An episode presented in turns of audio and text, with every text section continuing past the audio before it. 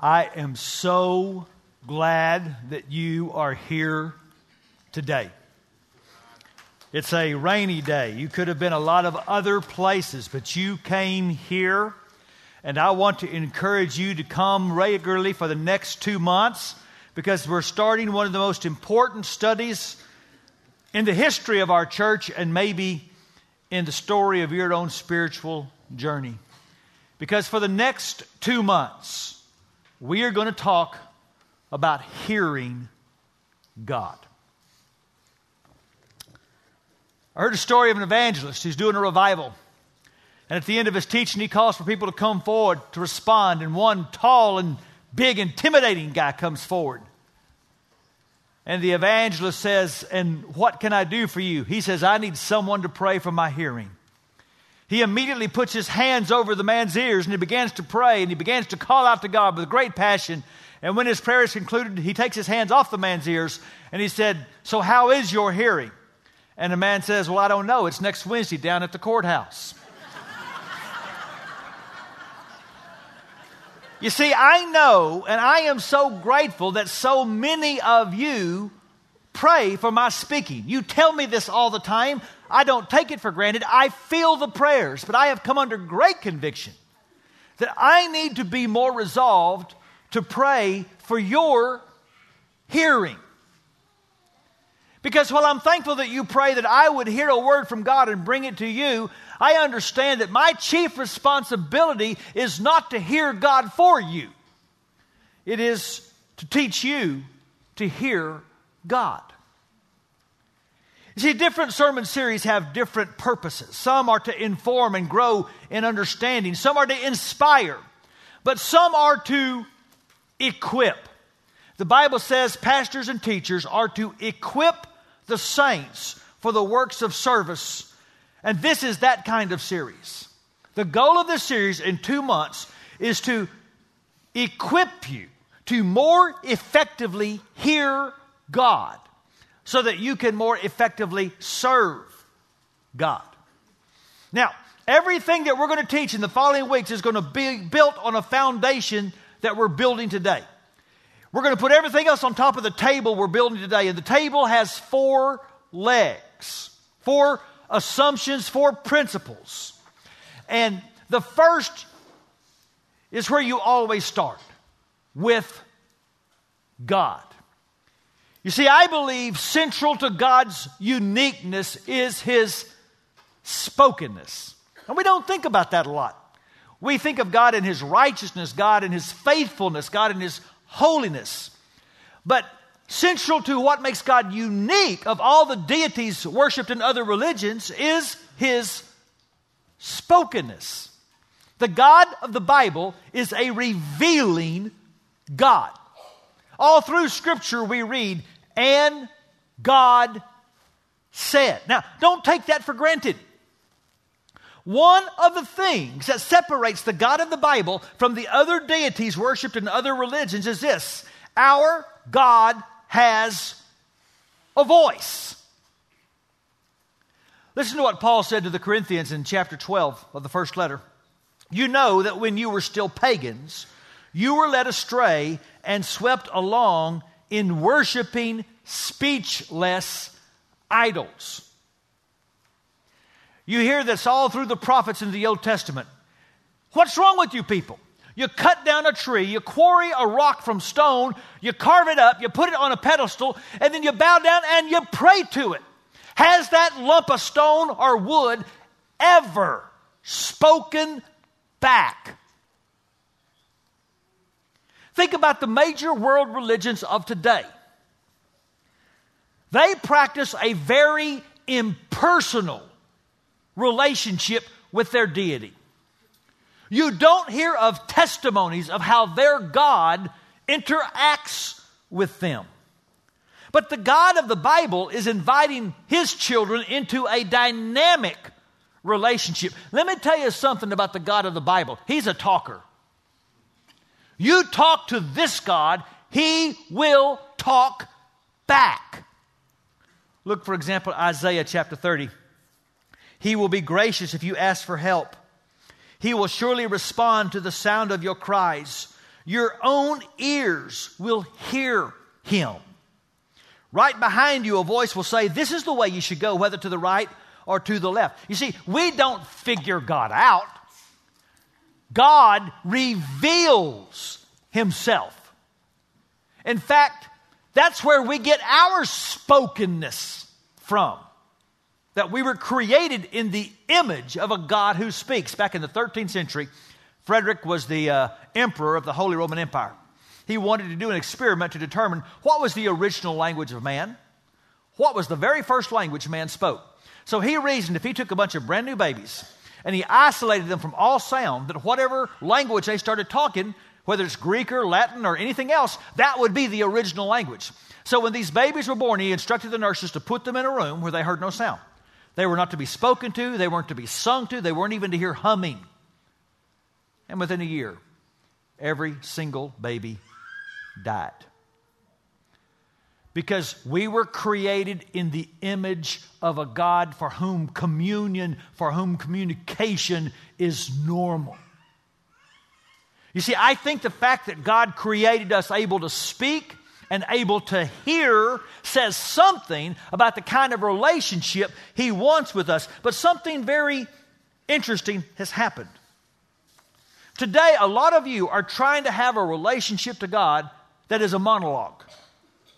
And you do all the talking. In fact, some have even concluded that when this book, the Bible, was completed and the canon of Scripture was closed, that God just stopped all communication. Everything God wants to say is right in here. So for two thousand years, God has been giving us the silent treatment except for what's in the Bible. And after all, they conclude, I've never heard God, so my experience must be normal. And these people call folks that talk to God prayers. And they call people who hear from God weirdos. There's just one problem. It's simply not the nature of God to be mute. God is who God is, and God is a talker. It is the essence and nature of God to reveal himself. And so if you haven't heard from God, why would you let your experience frame God instead of letting the God that is revealed in the Bible judge your experience? Because a God that does not speak not only is not biblical, but he cannot be personal.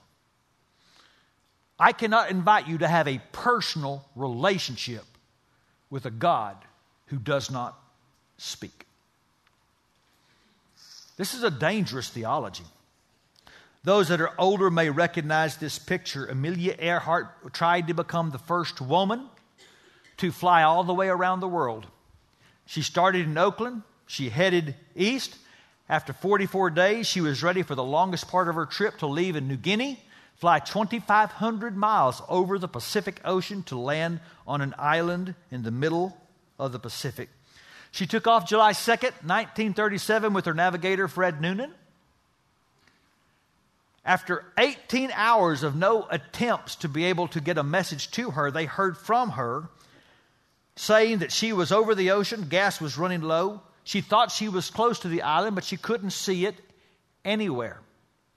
They sent more directions, but they heard nothing back until finally at eight fifty-five in the morning, sounding distraught, she said she still couldn't find the location, and that's the last that was heard. And she and her navigator were lost over the Pacific. Here's what they found out. When that plane took off that bumpy dirt runway in New Guinea, the antenna that was able to receive messages fell off the plane. She could talk, but she could not hear. And the results were tragic. And they will be for you. If you try to live a kind of discipleship where you talk to God but never hear God. You see, God created Adam and Eve to hear the sound of his voice as he walked in the garden. And I don't believe he's abandoned his intentions for the rest of his children. Because, and here's the second critical leg to our table, hearing God's voice is normal discipleship. We were created for communion with God.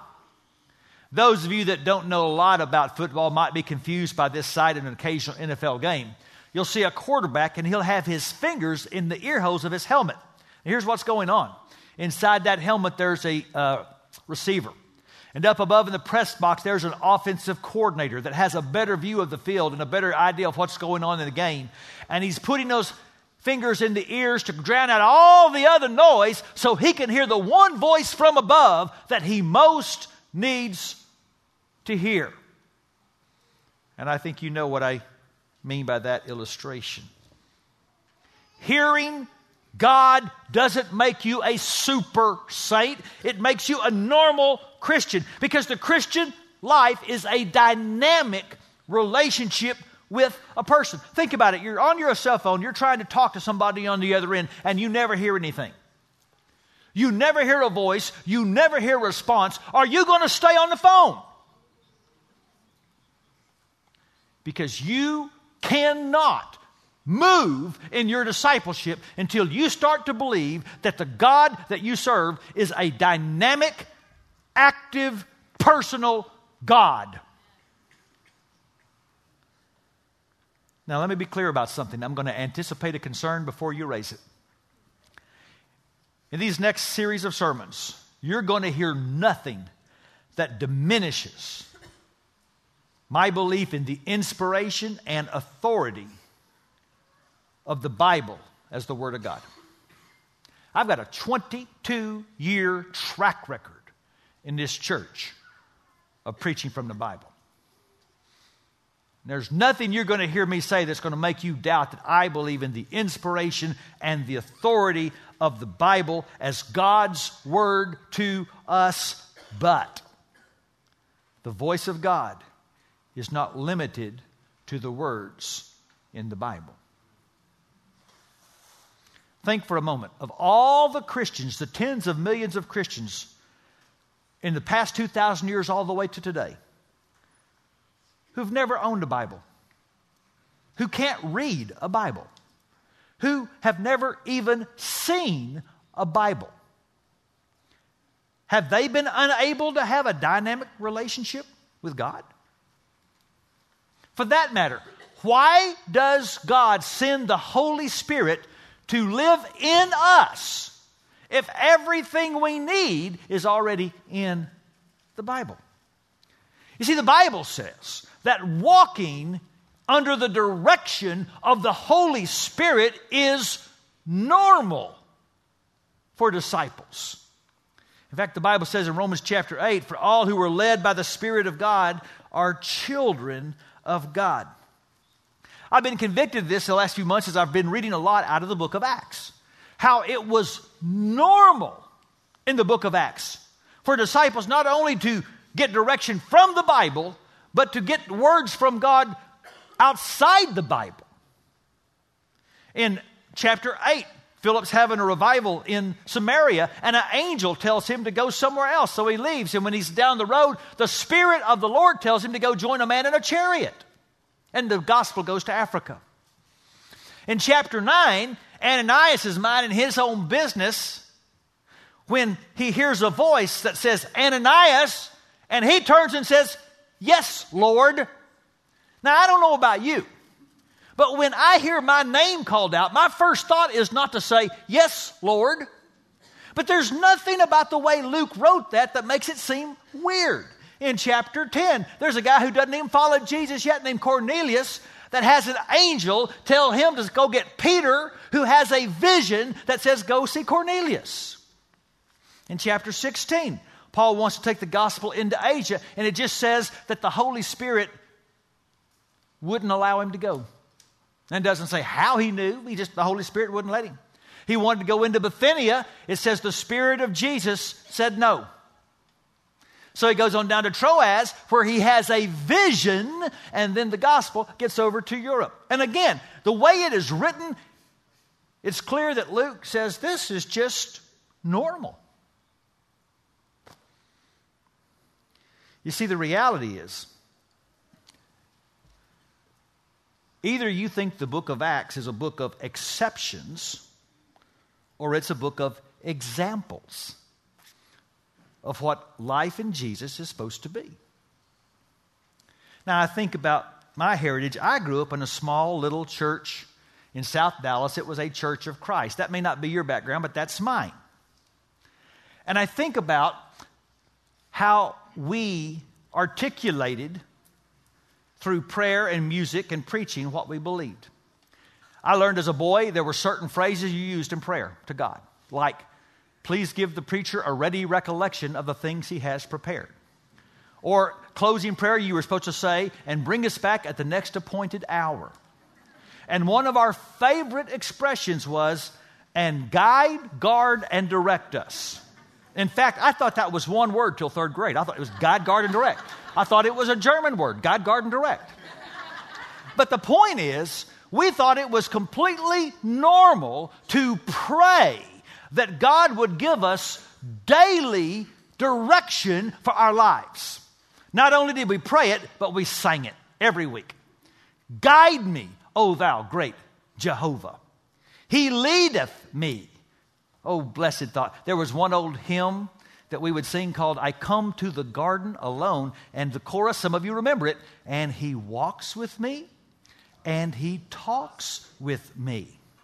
So every week we prayed and we sang what we were afraid to preach. That two-way communication with God is normal. Now, let me just anticipate your question then. Are you a preacher? Are you saying that you hear from God? Yes. That is exactly what I'm saying. So maybe you're thinking, well, how come I don't hear from God? Simple. God likes me more than he likes you. No, that's not why, but we are going to explore some reasons why we have trouble hearing from God. And there are several. One might be that you don't expect to hear from God. Now think about it. If you don't expect to hear from God, you're not listening, are you? Or one reason might be no one ever taught you how to hear from God. Well, that's what we're going to do. Or it could be you don't want to hear from God. Maybe some of you prefer a mute God, because if you hear from God, he may say something that would change your agenda and your plans. But let me share with you a sobering word from Jesus. You know that his sharpest critics were religious experts. And in John chapter five, he speaks to them and he says to them, you diligently search the scriptures. And in the same paragraph, he says, you have never heard God's voice.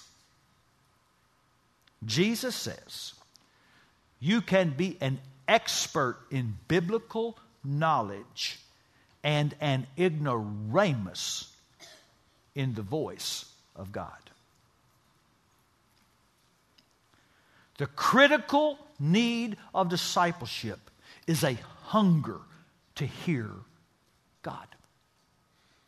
Jesus said, that's how I'll know who my sheep are. John chapter ten. The one who enters by the gate is the shepherd of the sheep, and the gatekeeper opens the gate for him, and the sheep listen to his voice. And he calls his own sheep by name and leads them out.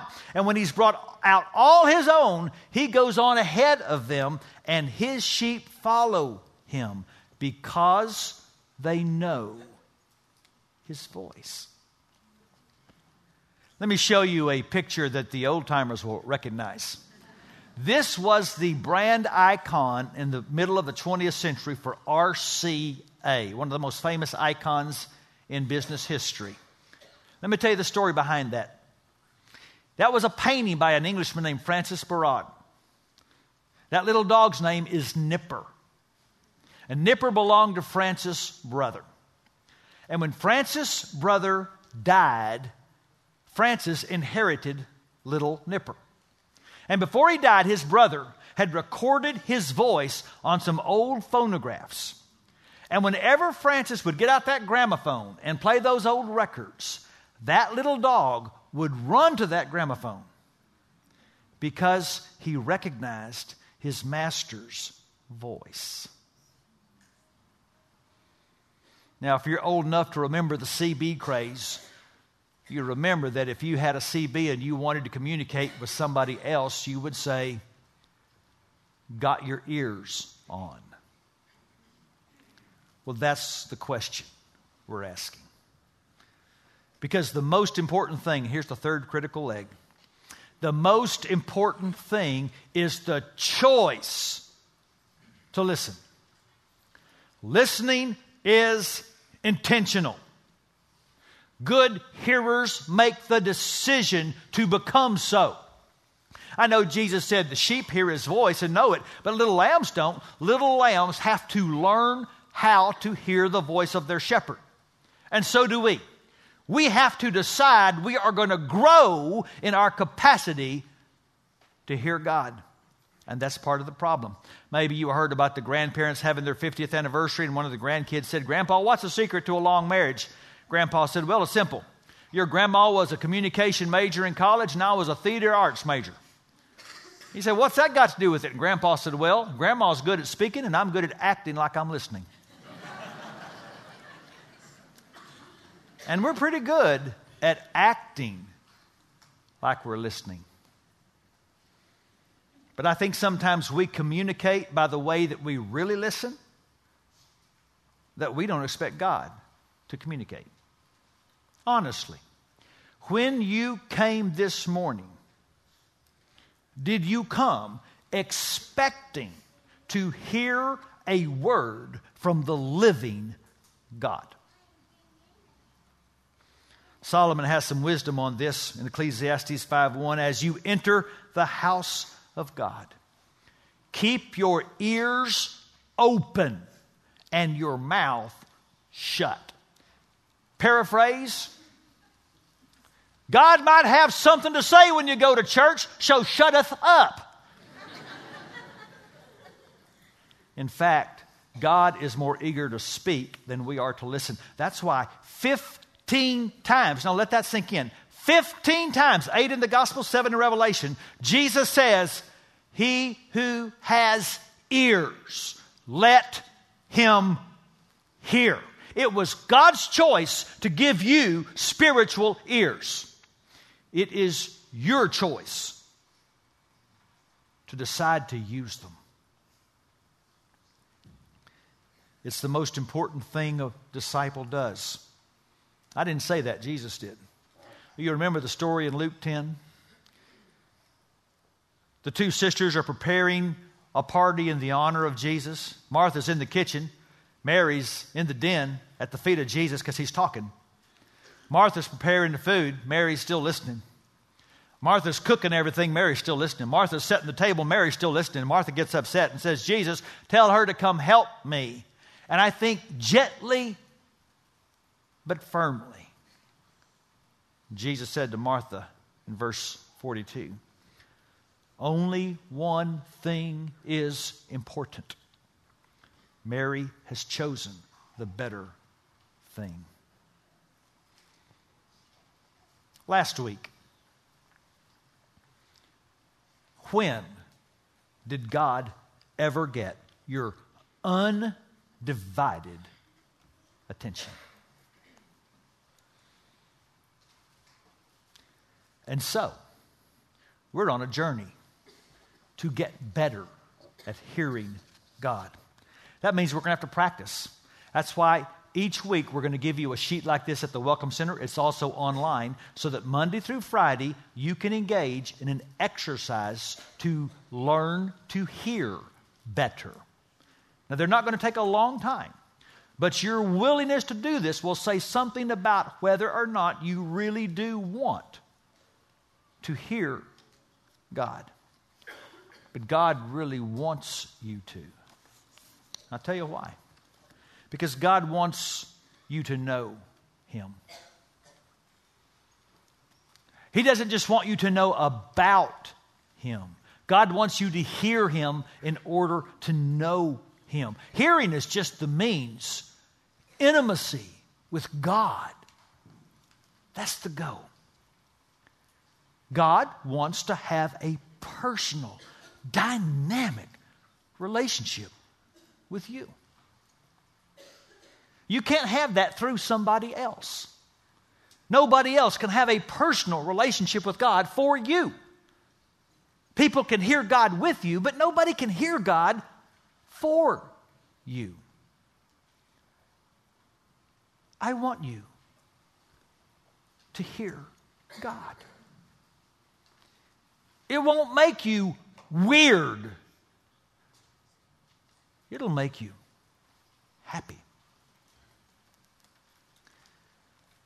I read recently, some of you have heard this story, about a twenty-nine-year-old Texas mother.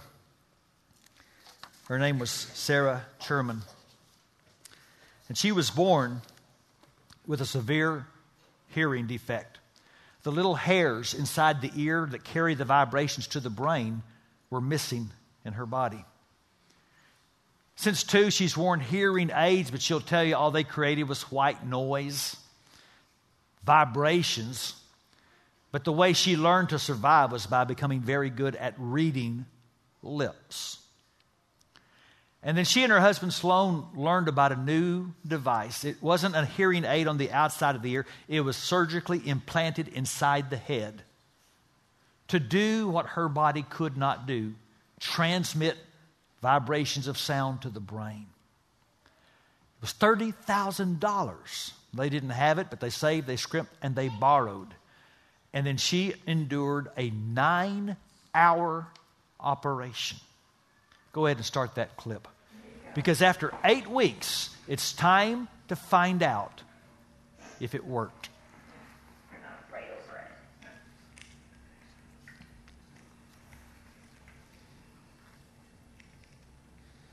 There you go. It's beeping. So now technically your device is on. Can you tell?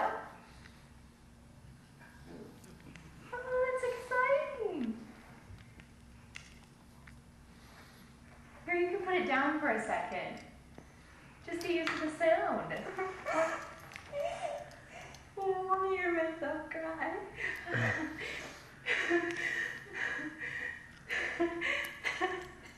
Can you hear me? Can you hear your voice? Does your voice sound pretty loud? Um, no, not really. Well, that's good. My laughter sounds loud. Yeah, you'll get used to all of that over time. Isn't that great? What was the very first reaction to being able to hear? Just pure joy. For the first time, she's got two little girls, four and twenty months. She can hear her babies. This is why God wants you to hear. It's going to bring you joy. It's not going to make you weird. It's going to thrill you deep down in places you've never been thrilled. Because he is so desperate to tell you how much he loves you. In fact, the Bible says he's just passionate about his relationship with you. So pray with me. Father, increase our capacity to hear. And not just our capacity, increase our desire to want to hear. Forgive us, God, that we ever created theologies that would defend a life of not hearing you. And give us a hunger, because, God, your, your voice is sweet, and it is pure, and it, it gives us so much joy. And so, God, I pray over every heart and ear in this place that this week we will start the journey to hearing our God. Pray it in Jesus' name. Amen. See, I think God's talking to some of you right now. I think, yeah, thank you. I think right now you know that God is saying to some of you, it's been a long time, hadn't it? We need to do some business. You've been away too long. Let's talk. So we're going to have a prayer team come on down to the front. This is your moment. This is your day to start coming back to your God. Some of you, that means getting baptized. Some of you, that just means being honest and saying, I haven't been listening. Let's all stand up. Let's worship. You come.